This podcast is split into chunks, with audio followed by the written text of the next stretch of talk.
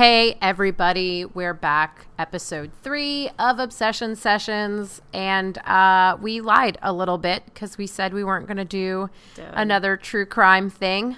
Uh, but here we are. But here we are. Here we are. we we got uh, taken with the nation and the people versus OJ Simpson. Uh, I'm Layla. I'm a media critic and producer. And with me is. I, I'm Dipti, and I am a lawyer. And um, relevant to this, I used to be a prosecutor. So I loved this. Oh my god, what a so great much. miniseries this was. Okay, for a myriad of reasons. One, it kind of brought me back to that time. I thought everyone acted really well. Ah, I had some like scruples about um uh what's his face's interpretation of OJ. Cuba Gooding Jr.'s interpretation of OJ only because he kind of made OJ seem uh, it seemed like everybody else on the show was all like, "Oh my god, OJ is like the dude that guys want to be and the guy that all the girls want to be with." And I feel like Cuba Gooding Jr.'s portrayal of OJ Simpson was very like dopey.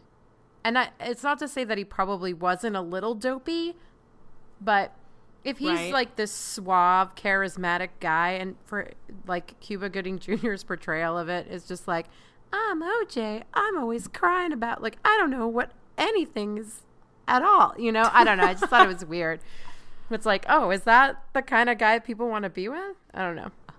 I'm torn on how I feel about Cuba Gooding Jr. Um, his portrayal. Like I, I wondered. I'm like, first of all, did OJ have a raspy voice, or is that Cuba Gooding Jr.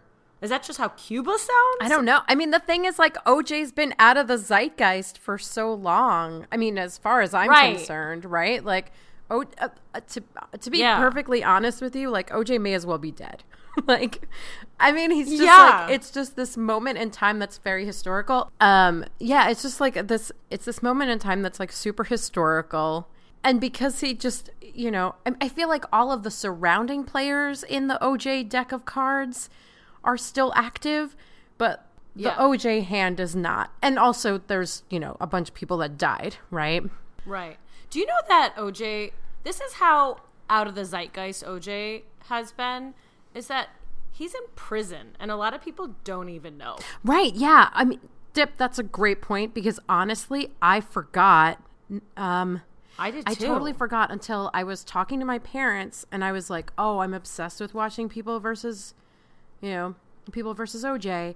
And then I was, you know, and then my dad was like, oh, yeah, that dude is like in jail now. And I was like, what are you talking about? He didn't go to jail. He was like, he Yeah. was presumed innocent. He was released. And my dad was like, no, you don't remember? He was like stealing his own stuff. And I was like, oh, shit. Like, I, to- Right. I had totally forgotten. Totally forgot.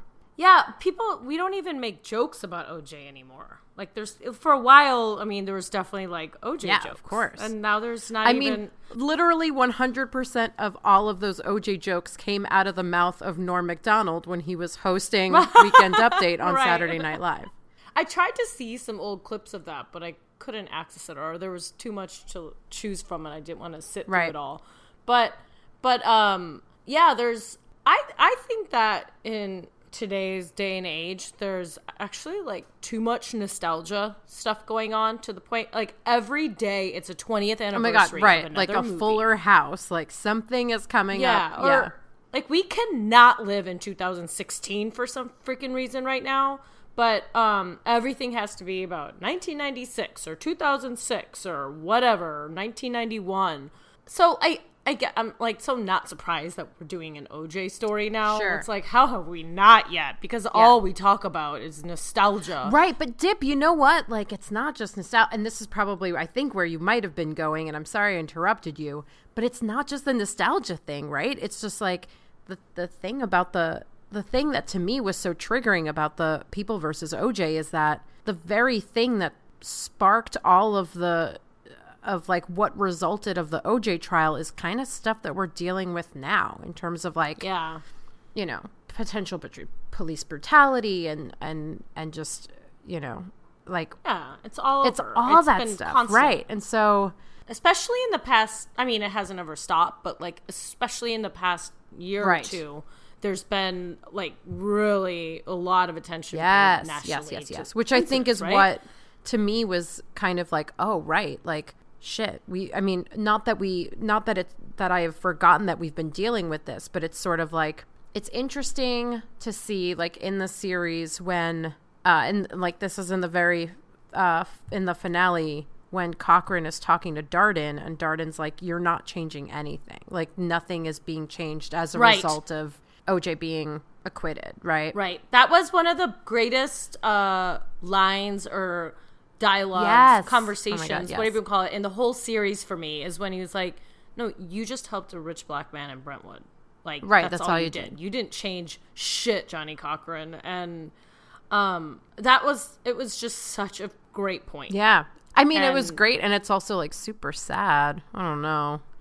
Yeah, I know. It, it's. I mean, that's yeah. It's very poignant, even though we are just a nostalgia obsessed culture these days. Um, on the note of police brutality and racism and all of that, it is timely to talk about this. And um, yeah, I I absolutely I loved this show so much, Layla. Like, I'm like in one of these modes where. I want to read everything. I want to read that book. A million. Yeah, I want to read that book, and I I'm not a book. big booker. Like I'm not. I try really hard to read books. This isn't. I. I'm not a big book. You mean yeah? I'm not a big. Well, no. I mean, I. I would want to say that I'm not a big reader, but that's not true because I read a lot of stuff on the Right, internet. just not- but I just don't read Right. books. You know.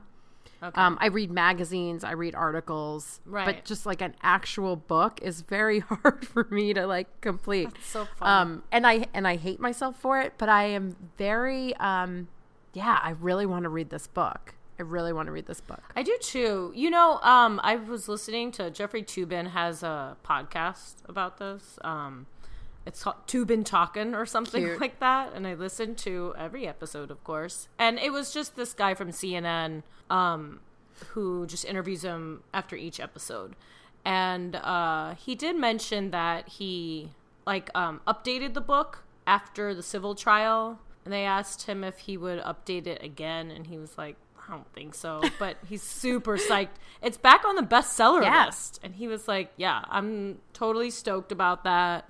Yeah, I just I'm so obsessed with it, Right, Layla. yeah, it's like, So my my thoughts going into the show were first of all, this is how I watched it. Um, I meant to watch it from the beginning weekly, but I just didn't for whatever reason. So I binged it in two days, and I couldn't get enough of it. Yeah. Like I after every single episode I'd watch, I'd quickly go to the Vulture website and look to see what they said the show got right and didn't, the fact Right? checking. Yeah, yeah, yeah.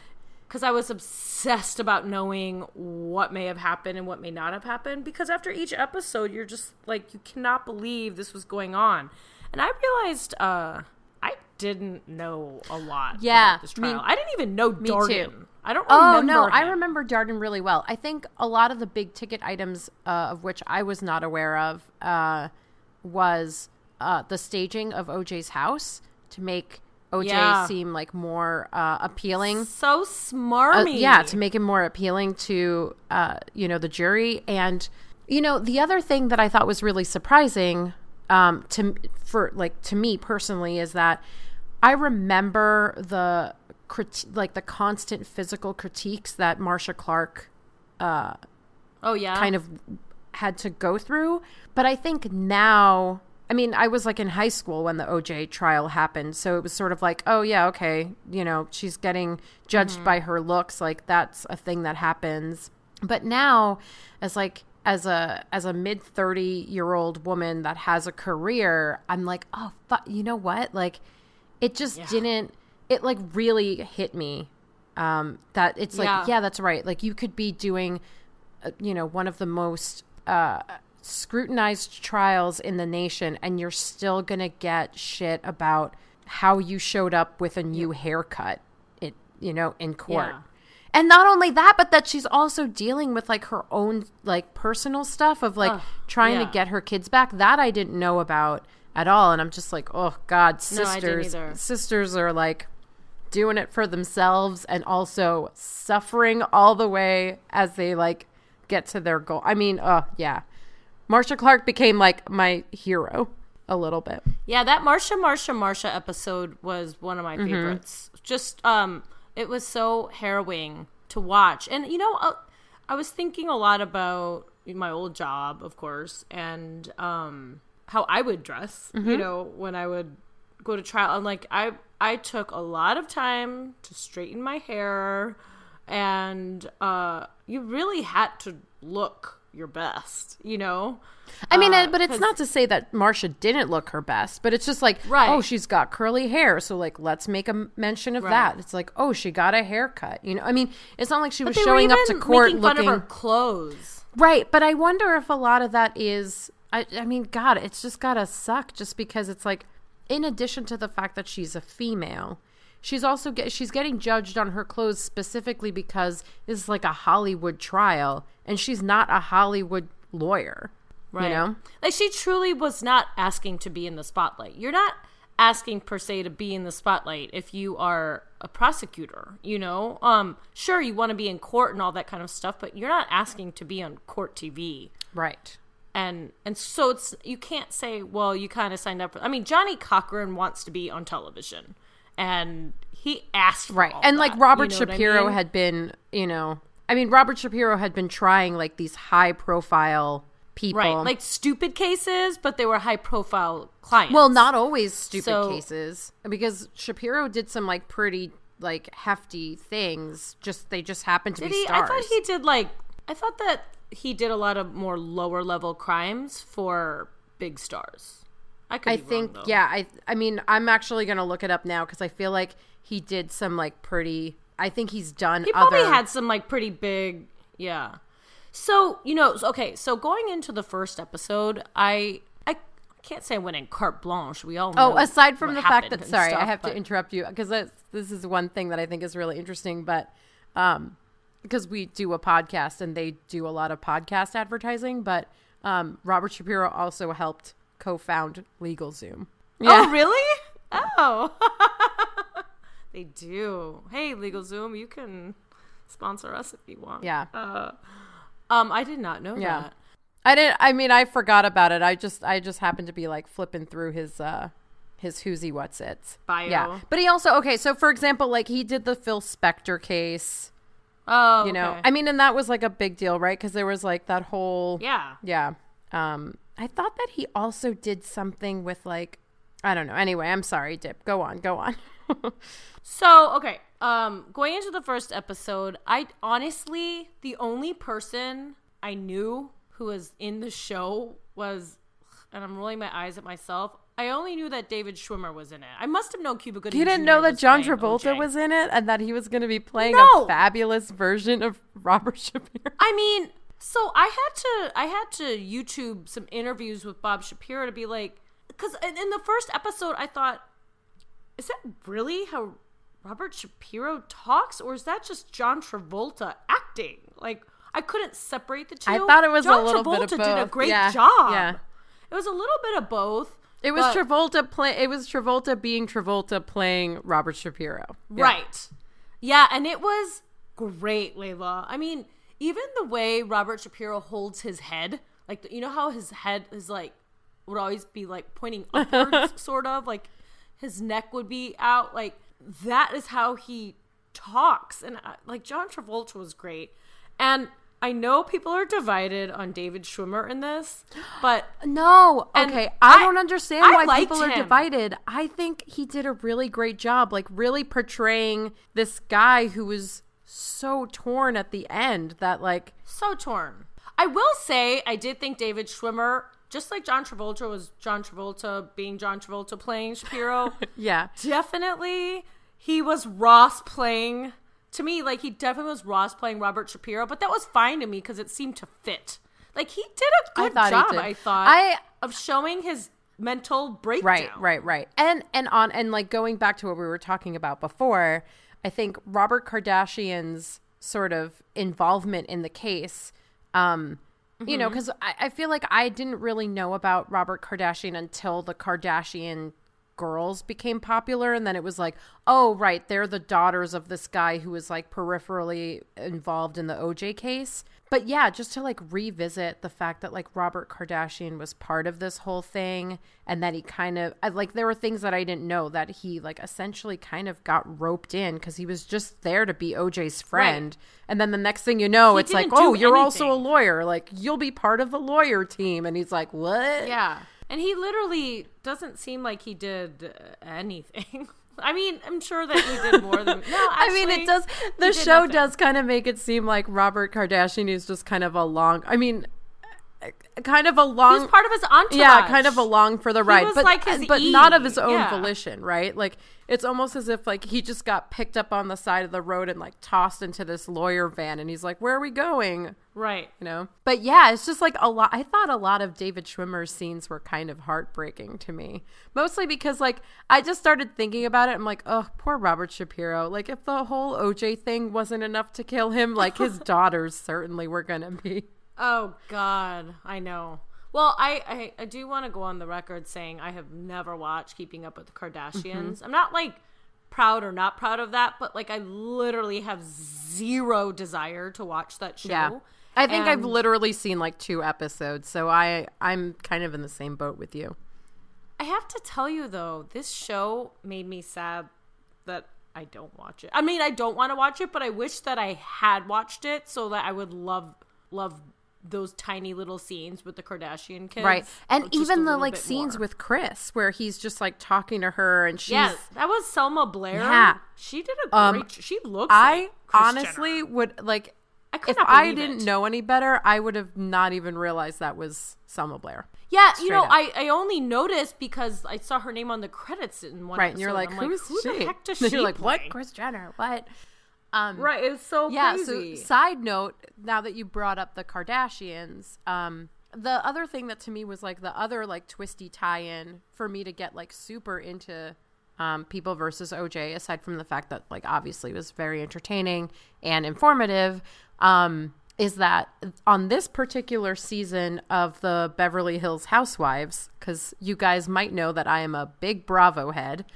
Um, uh, the Kyle, Kyle, who's one of the housewives, one of her best friends is, um, oh God, now I'm like totally blanking on her name.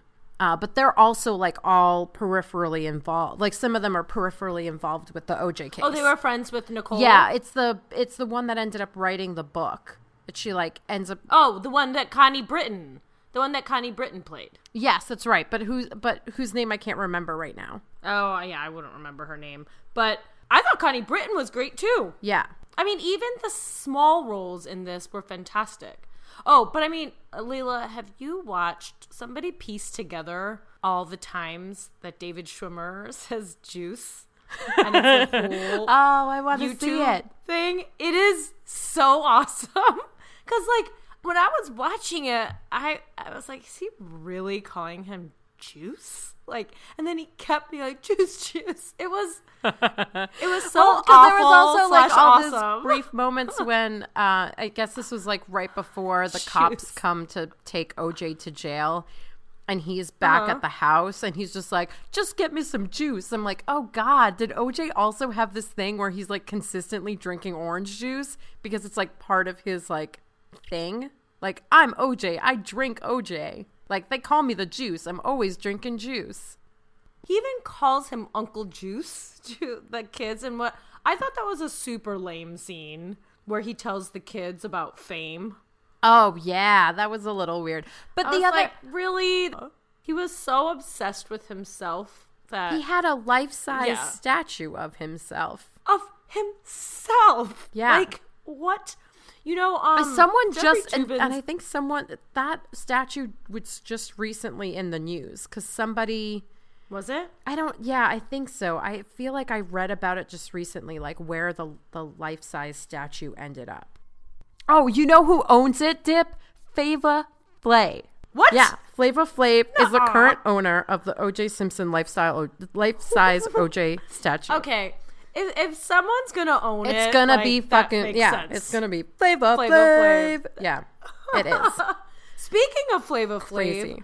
I really liked how they infused the contemporary music of the time into the show. Yes, one hundred percent. They played a lot of Public Enemy. They played um I mean when they played another one bites the dust when they were getting rid of all those jurors, that was a bit like okay, too obvious. You know obvious, but what still though? I it. really listen. That was I loved that montage. I I did like it wasn't. Yeah. it wasn't was like a. Vince Gilligan kind of montage. Uh, if you guys watch Breaking Bad and or Better Call Saul, because that man knows how to make a fucking montage.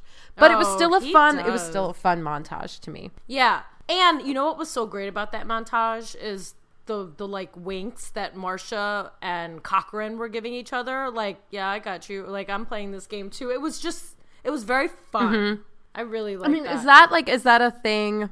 I'm assuming that's got to be a thing that happens, like even in trials that you've been on. I'm sure where you kind of get into like little baby pissing matches with the. Oh, yeah. I mean, it depends, like what your trial is, and Of course, I I've mean it doesn't. I'm like- not saying like specific to jury, but I'm just saying like like little one-upsmanship that kind of happens. Yeah, I think I think that happens for sure. Yeah, I think that happens for sure. Yeah. But um yeah, going back to that the chase, the second episode, I had no oh, another star, Theo. Oh I, right. mean, I did not know that Malcolm Jamal Warner was in yeah, the show. yeah, yeah, yeah. He was such a welcome. He was such a welcome surprise Yeah. for me. And then Nathan Lane, it just it goes on and on and on. Do you Okay, know what literally, really- I would have never pegged Nathan Lane to play. Lee Bailey. Ever, ever, ever. And so whoever did that casting just seriously tickled me. Just tickled. But you know what? Didn't Nathan Lane? Didn't he feel like he was Nathan Lane being Nathan Lane playing F. Lee Yes, Bailey? dude, you? dip. Seriously, everybody on this show, every like star-studded cast was kind of playing a version of themselves. Playing. It was almost as if it was like a. Com- I mean, listen. In the at the end of the day, like People versus OJ was a really great, like, fun miniseries. Yeah. But the key word there is fun. Like. It was as if Hollywood decided to do a community theater rendition of the Right. People's versus OJ Simpson. Like, and Yeah. that's not to say, and that's not to say that it was like shoddily done, but it just seemed, Right? No, it was like, it was just campy enough to be like, Yeah. like, oh, not only is this interesting and it, and it does it like trigger uh, talking points for me, but it's also campy enough Yeah. to be like, but I'm also being entertained as fuck, you know? Right, totally. And even Cuba Gooding Jr. was playing OJ through the lens of the fucking Jerry Maguire character. Sure. Like he was that guy. Yeah, I mean, I think You know, that's why just- it goes back to what I was saying earlier on, where I was a little bit confused that his version of OJ was so sort of like, oh, I don't know, sort of like a dumb little kid, a little bit.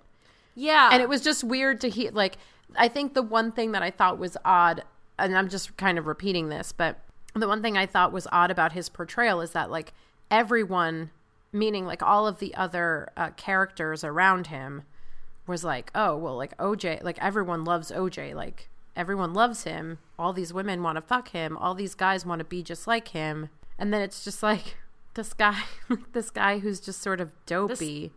this this dopey moron. right. That it sort of made it, it sort of made it hard for me to believe that like people really had this like grandiose notion of him as a result.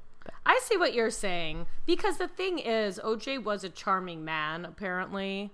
Um, well, did you hear about the ESPN documentary that's coming out this summer? Is it okay? So I I don't know. I just saw the other day that there's a dis, like a Discovery ID documentary that's all that's coming out. I don't know if it's the same as this ESPN one.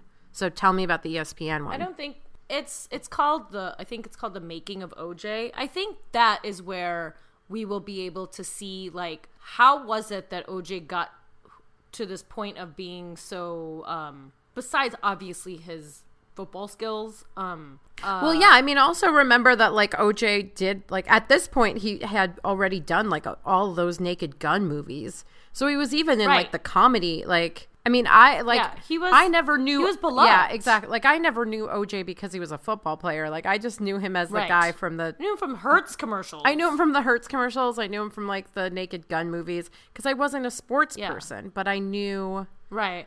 that he was like funny in those Naked Gun movies, right You know, and i think i think that uh the documentary is supposed to do a few things. One of them is i think you know to help explain to us how he got beloved which is not something that we learn from the people versus oj this american crime story right? Um but another big thing that they're doing with it is even though oj was like uh not a voice for black people not that you have to be but like uh that wasn't his choice to be that person and all of that but they talk about oj in light of race starting in like 1960 and they're fitting oj into the tapestry of what race relations were at various in various decades so they're, they're taking on this huge project i think it's like maybe eight hours oh, long wow. it's supposed to be Yeah. but it's weaving in it sounds like from what i've read it's weaving oj's life into history so we can see where he comes. Like even him just getting hired by hertz is kind of analyzed because he you know they never put him he was a black man but they never put him with other people were in the camera shot or whatever they'd all be white people so Right. you're not really looking at him as like a black man and this Yeah, yeah, like yeah. a thing in the 70s Right. so that's kind of what which what I think read, is yeah. I mean, sort that's of- sort of interesting, right? That's that's that whole like Yeah. whiteification, or like the you know like oh, this is a safe black man who like this is the one where you're like I don't see race, you know, right Um, totally but yeah, so that's Uh, interesting. Yeah, and and um and you know some I'm kind of jumping around here, but Oh, but wait, Dip. So I just want to, before you go into this next thing, um, so the investigation discovery documentary, because I'm, I'm, there's going to Uh-huh. be like so much stuff coming out as a result of like the this like newfound interest in this case. Yeah. Um, but investigation discovery is doing a documentary uh, that is supposed to ask the question, "What if OJ is in fact innocent?" And they're kind of going oh, interesting. yeah, it's a six episode doc, um, and I think it's supposed to premiere sometime in 2017. Um, there's a da- Oh, there's like a. Dallas. I don't wanna wait. I know you're gonna have to wait a little bit because this Dallas based uh, investigator he's teaming up with some LAPD folk to kind of go through all of the evidence, um, and they're claiming that they have found evidence that allows them to kind of postulate that there may be a new suspect in the murders. Really? Yes. Wow. This is this is the owl theory. This is the owl theory to the OJ case. If you listen to our episode about the staircase where they postulated later on that an owl Oh, yeah. killed uh, Mike Peterson's wife. So they're yeah they're gonna find the They're gonna find yeah, it's like it killer. wasn't it wasn't uh it wasn't OJ, it was some other person. Oh, and Martin Sheen is like narrating, so I think that's really interesting. Oh really? I like that. Um, do you know that Jeffrey Toobin said I haven't been able to find more evidence of this online. I didn't look very hard though. But Jeffrey Toobin said, and this is not shocking, of course, but um, that uh, Johnny Cochran and Robert Shapiro definitely knew OJ was guilty. Not that that makes them wrong for having defended him. I don't think anything along those like morality lines. But I mean, we we know that he killed them. Well, uh, you don't you don't entirely know because like, this uh, Discovery ID uh, six Yeah, part documentary might it. might uh, make you sway the other way. Maybe they'll provide some uh, you know some really heavy details to the latter. Maybe. I don't know. I, I just I can't imagine anyone else but him doing it, you know? Yeah, he's just such a horrible scumbag. I don't know. Um uh that'll be very interesting. All these documentaries. Yeah, I feel like there's going to be a lot of stuff, like I said, coming out as a result of this. Um, I want to talk really briefly about uh, the jury because I think one of the things that this series did really well was to kind of shed a light on really how loistered the jury was. And not to say that that is a big surprise. I mean, that's what happens in juries all the time in these major trials, but God, I mean, it just to the fact that like the jury, one of the jury members like ends up pretending to go crazy just so that she can get Yeah. off of the case. Um it's just A juror said that didn't actually happen, but she said people were losing their which minds. I mean that there's no doubt. Like you you have like no access to your friends, family, television, newspapers, like you get selected what books you might be able to read. I mean, and it's not just that you're doing that for like a month. Like this is this went on for months. Yeah. It was the longest trial ever or something like that. It was the long definitely the longest sequestration that ever happened in history Right. for a jury because those don't that doesn't happen right often. which is Like, why juries aren't in the weird the in the weirdest way i it doesn't entirely surprise me although it totally surprises me like i can flop back and forth that in the end so i think the show says that the jury took four hours to deliberate right? but But it was two I really. but I had read somewhere. I think this was another one of those like vulture. Uh, let's talk to Marcia, Marcia Clark, said yeah, it. Yeah. Uh, and you know, Marcia Clark had mentioned that she's like, no, in fact, it was not four hours. It was in fact two hours is all they Yeah. took, which is, I mean, dip. Ta- I mean, if you want to talk about that, like typically, how long does a jury take to deliberate? I mean, it's but like for a big case because I feel like, but I feel like two hours is incredibly surprising, right? Yeah. Oh, it it was very very very surprising. Because and so you know i read this interview with um a juror and they were first of all it, it did make me angry reading it because i'm like you, you let a fucking murderer go but anyways um she said one of the things that upsets her so much about the whole OJ trial and her experience is that nobody thought that they deliberated. She's like, We did. We came back and we voted, and it was 10 2, not guilty to guilty. And the two people who said guilty wouldn't admit it out loud because they wrote down their votes. She's like, I'm pretty sure it was this one woman and this other person. But she said, I would have listened to arguments they could have possibly persuaded me, but they didn't try. So she said every night, you know, because of the lack of reading material and everything and not being able to talk to anyone, she's like, you went over everything in your head a million times. So she said, it's not that we didn't think about any of this stuff, but at the end, we just had already decided because we had been thinking about it nonstop for months and months and months. And she went through some of the. Th- I mean, she to this day doesn't think OJ did it, Right. which blows my mind. Even after like, she's like, there's a lot of stuff that we didn't see because a lot of stuff happens outside of the presence of the jury, Yeah. right?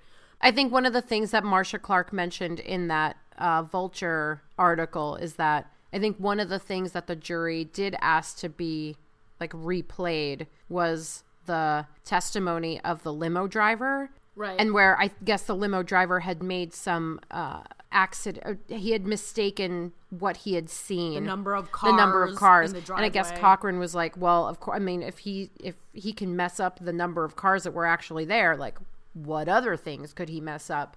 And I think that was one of the things where the jury was like, "Yeah, we just want to listen to this thing again." And Yeah, that's when Marcia, I think she said, I knew that we lost.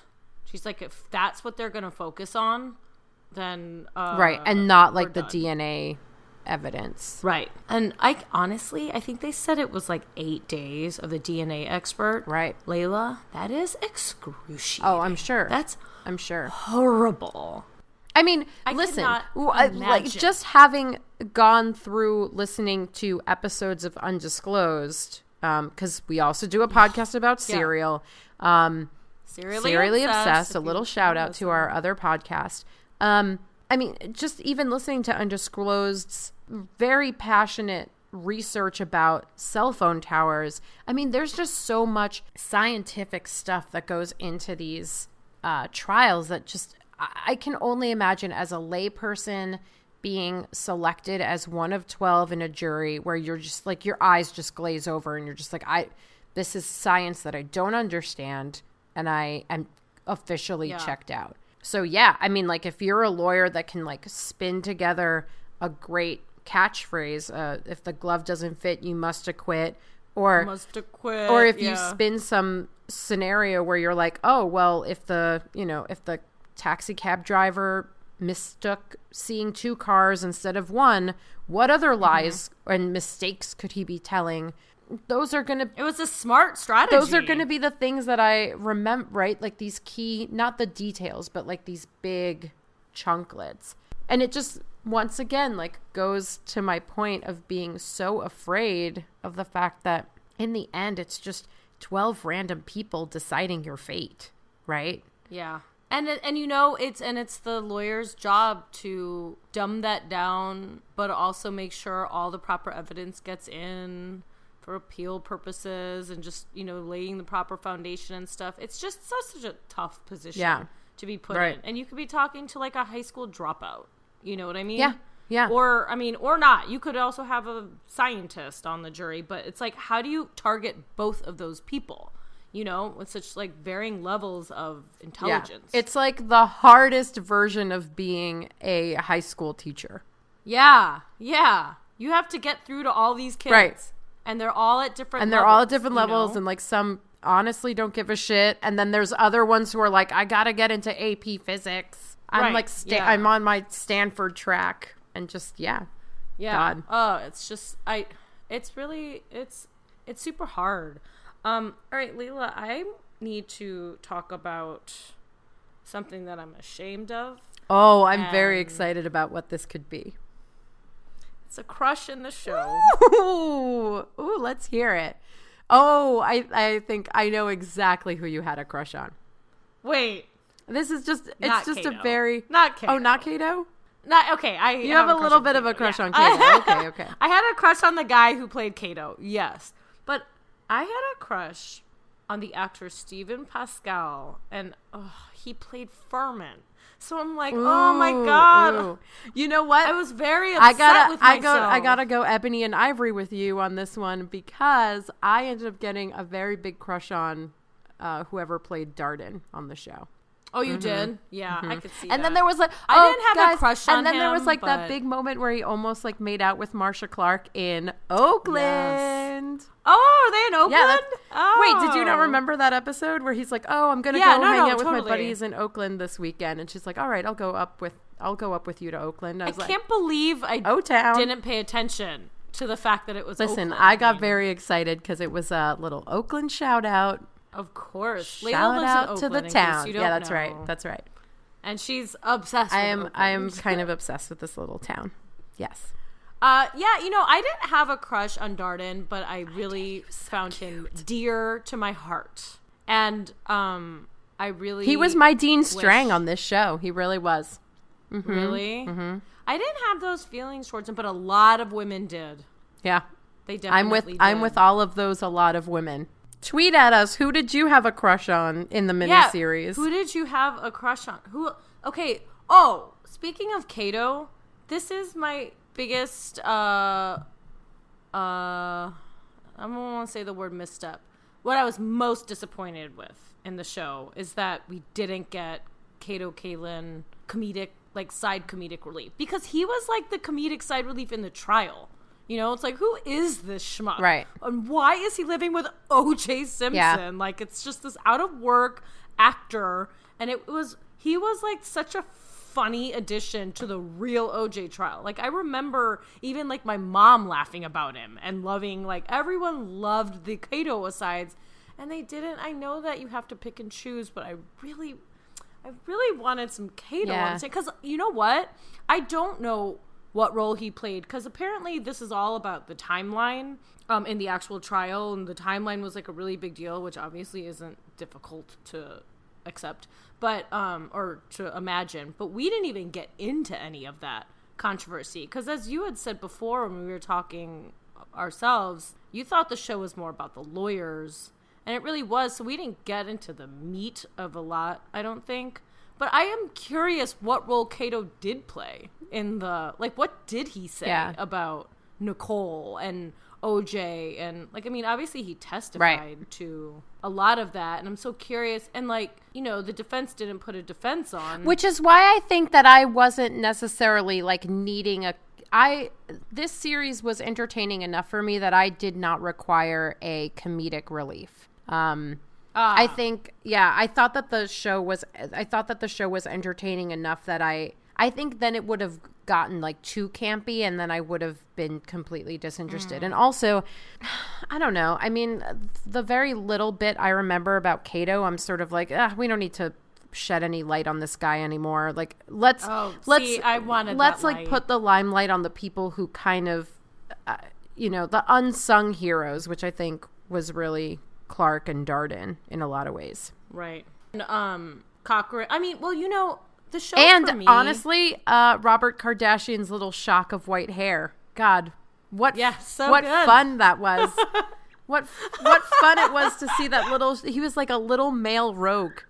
If you guys are he really looked like him. He like, I mean, yes, he's David Schwimmer, but it's like that's what was so funny about all the casting to me, and what the high entertainment of the show was, is that it was like all these like big time A list movie stars, Right. putting on a community theater of the OJ trial and them being their campy actor selves playing these people that existed in real Yeah. life. Just that notion, it was entertaining to But me. also, like, just like even going back to like the very basics of it, like I kind of want to see more dudes with little like patches of white, like just fun little white accent patches in their hair. Like, Do you think Robert Kardashian did that on purpose? I, figured. I don't think I, don't, think think, that it's on on purpose. purpose. I think it's sort of like. Do you remember John Henson from uh, Talk Soup? No. Wow. Okay. um, okay. There's this. There was this host of. There was a host of Talk Soup after Greg Kinnear. This is like very long time ago, very 90s. So it's very apropos. Um, anyway, John Henson had like a little patch of like just a little patch of white hair. It was just on the side of his head, and I Oh, and yeah, I do not think it was a dyed thing. I think it was just a little shock of Some white. people just yeah, have some people just have yeah. little shocks of white hair. But I I wish I had one, Layla. I know. No, I, really listen, wish I did. can I just tell you? After seeing David Schwimmer's little shock of white hair, I was like, you know what? I would, I would rock that. I would, I, I would do a lady version of that, and but try not to look like Rogue. You know, like try and just do like a couple of little, Right. little uh, glitter, glitter patches. You know. There was a kid in my high school who had that. That was 90s. Oh, like a pat, I like a patch know. of white hair. I mean, we're talking about it being a 90s thing when I'm saying it's like I mean, I don't think it's a '90s Uh, was thing. I think it's a hereditary, hereditary. it is definitely a hereditary thing. Oh, um, one other point that I want to make about Marcia Clark. Were you, were you like blown away that she had a random Jim Morrison poster in her office? Yes. Oh my god. Okay. One, I am super glad you brought it up because the first time we go into her office, I'm like, what is that poster on the wall? And then it finally Yeah. like it the penny finally dropped and I was stunned that she would have that poster on her wall. And I almost wondered, did she really or was that just a weird prop choice? Well, I'm about to, I'm about to tell you something. I obviously went to her Wikipedia page as I had to go to many. Oh my god, are you going to tell me about the photo of her? hardcore and metal show that's like her Yeah, profile It picture? says, yeah, her pro her her Wikipedia picture was taken at the New England Metal and hardcore, Hardcore festival. Festival. Yeah. What? I, yeah. She's yeah. cool. Why? And okay. you know what? I want to know She's why she was better there. looking with age. Uh, yeah, she has. She has 100%. I feel bad. I feel bad saying that. She was Oh, fine in listen, the 90s too, especially but, like, given the fact that earlier in this podcast we're like, it sucks that you're a woman and you're constantly being judged by your looks. but the truth is, the woman Right. looks better with straight hair. This is not to say that we are anti curls. There are a lot of awesome ladies with no, curly I love hair. it, Yeah. Uh, but Marcia looks nice with some straight hair. You know, it makes her look young. But I Yeah, do want to know. I do want to know, Dip, what she was doing at the New England Metal and Hardcore Festival. Like, was she there She's signing? in her sixties. but oh, She well, likes okay, that music. but she's 62 now, and that picture was taken in 2011. So you got to do some math there. But she was still in her 50s. Yeah, okay. People in their 50s, not a ton of them are going to the New England metal, hardcore and metal show. Right. She's she's special. I don't know. Something is going that. on. I want to know why she was there because now she writes mystery novels. Right. I think she was there because she just likes that music, Layla.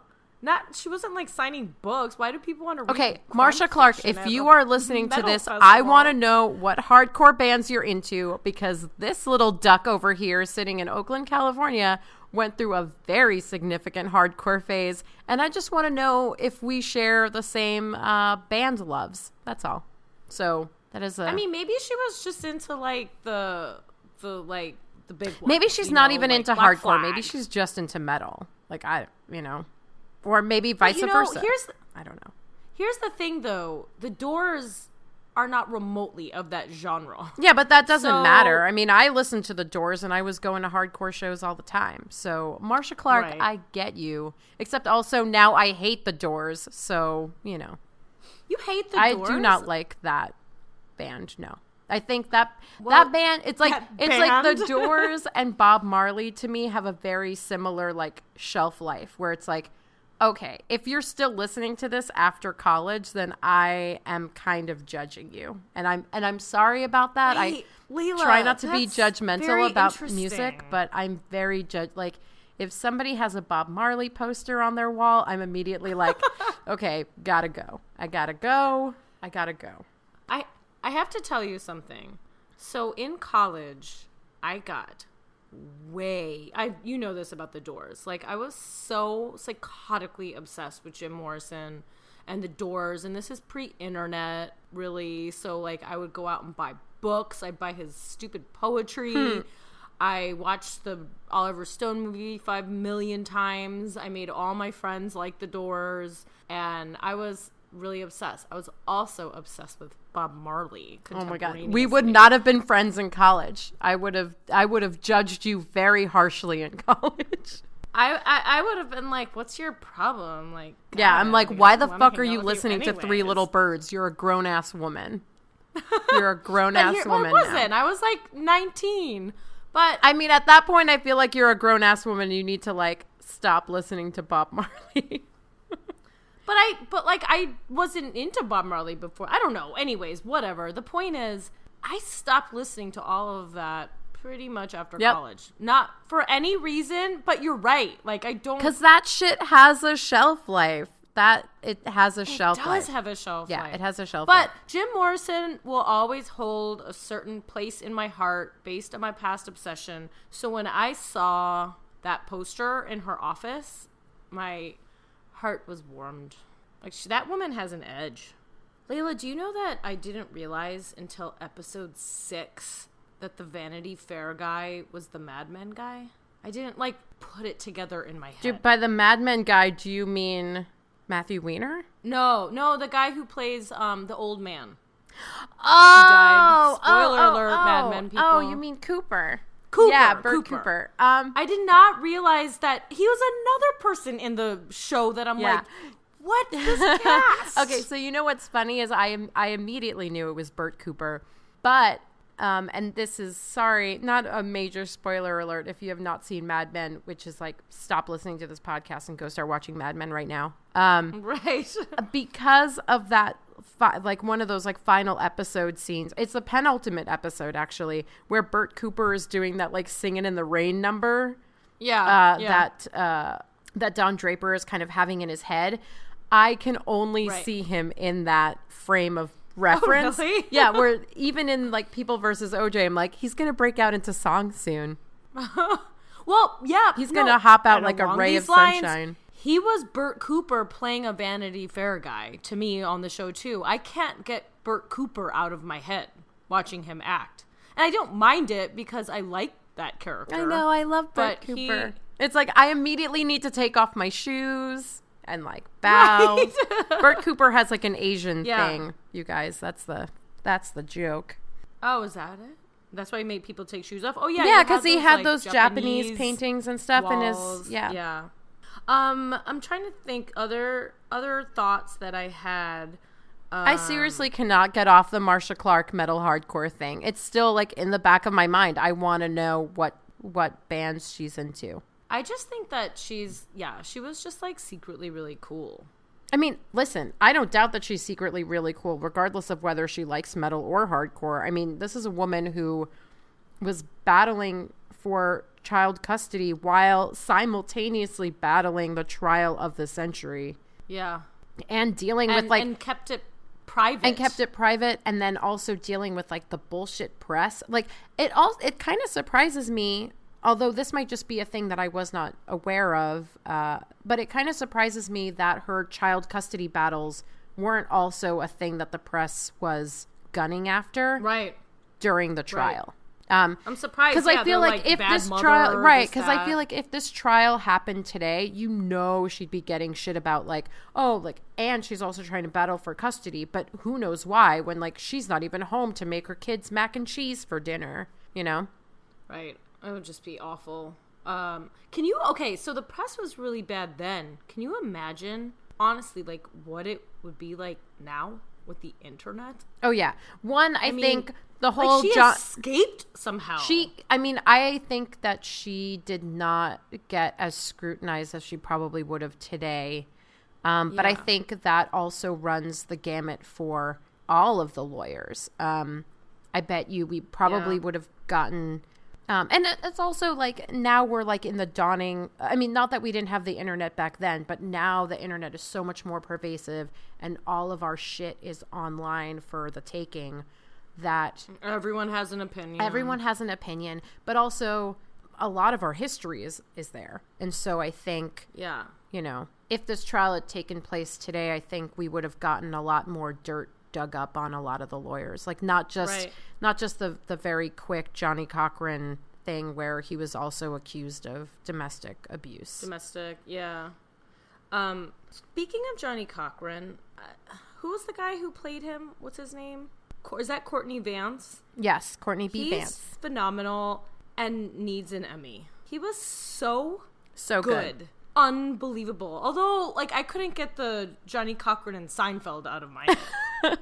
Who told you to put the bomb on? Did I tell you to put the bomb on? Yeah, I, I, I, that happened. That happened to me quite a bit as well. he, like, Johnnie Cochran was so, so, so good. Yeah. um, that I, I, I, I just I loved it. Um, some other things that uh, one thing that I noted was there was someone on the defense team. There was a black woman.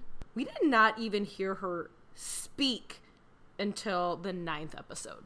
Like, did she? I'm sure she did a lot of stuff, but they gave her literally zero role. Or maybe she didn't do anything. I don't know. I mean, maybe was she like- did, but then, but there maybe wasn't a, a lot of information on her. I, I thought that was interesting too. It was like her and her uh, other, I guess they were like legal assistants or they were junior attorneys or something. were? I, I couldn't really pinpoint what their purpose was. Uh, but they were, you know, they were part of the Cochran uh, entourage. So I presume that they were Right. either, you know, some sort of like junior lawyers or they were, um, oh God, what's the word for the lawyers who aren't lawyers?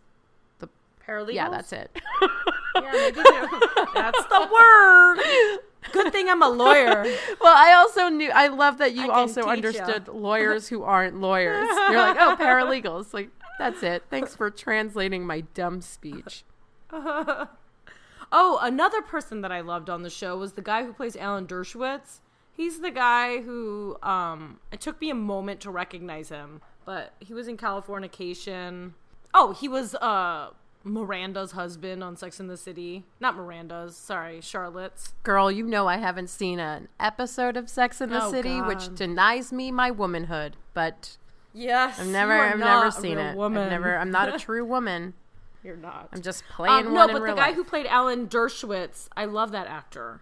And and I thought, God, another person. Like this cast was so phenomenal to me. I just loved watching this cast in action. They were so good. Oh, um something that the show reminded me of was that we used to have shows like A Current Affair and Hard Copy. Yes. Oh my god. Which honestly, it made me miss those shows a lot. Like, oh, I really miss so a current affair. sensationalist. Yeah.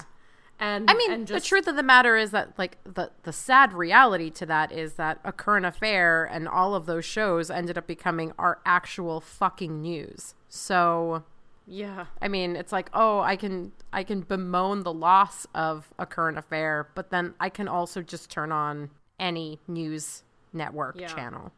Well, you know what? Seeing that like a current affair and hard copy um 90s kind of stuff like that, the nostalgia thing that I missed when I saw that was just the simpler time of not being so overwhelmed by information and even TV shows, really.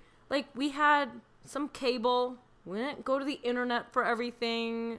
We got our celebrity gossip from either page six or a current affair or hard copy. Like, there wasn't like 5 million websites for stuff. Right. And a million I mean, TV even like the the so prologue of the shows. of the series kind of goes to bat about how Kris Jenner and Kato and all of that sort of let you know open the door to your TMZs and your Perez Hiltons and your Yeah. you know all of those sites. Um, but yeah, I mean, it's interesting because not very long ago I was having a conversation about the OJ trial. This was before uh, the series came out. uh-huh. And it really is interesting to note that the OJ Simpson trial, I mean, there's been a lot of high profile trials and court cases, but I think OJ was the first one that everybody I think got into. Um, that was Yeah. that was our serial precursor, right? That everyone all of a sudden was like, "Oh, there's a court TV I can watch," and it's like, "Yeah, court TV has Yeah. existed for a couple of years," and I think it kind of put that it put the 20 it put the concept of a 24 hour block of news on the map Right. uh, because you, Yeah, know, you just wanted to be tuned in the whole time you know yeah, it was um it's it's just weird to think how mu- how much it culturally changed. absolutely yeah yeah yeah it you know? definitely like changed the OJ trial. yeah did. it changed the And, landscape of um, a lot of things I mean, you know what I didn't remember happening was during the chase that it was the NBA finals, which is such a huge big deal. Mm-hmm.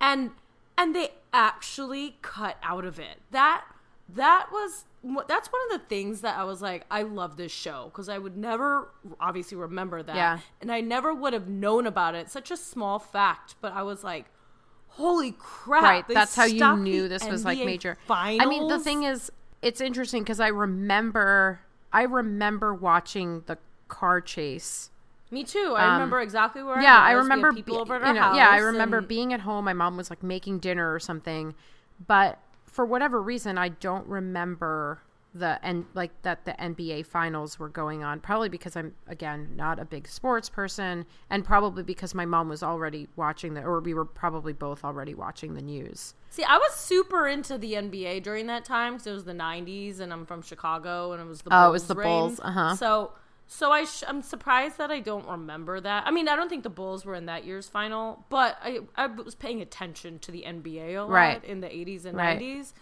And anyways, um, I don't know, just that factoid blew my mind for some reason. Yeah. And I thought, oh, this is like such a this case brings so much awe and wonder to it and I was like just so excited to watch the whole series after they showed that.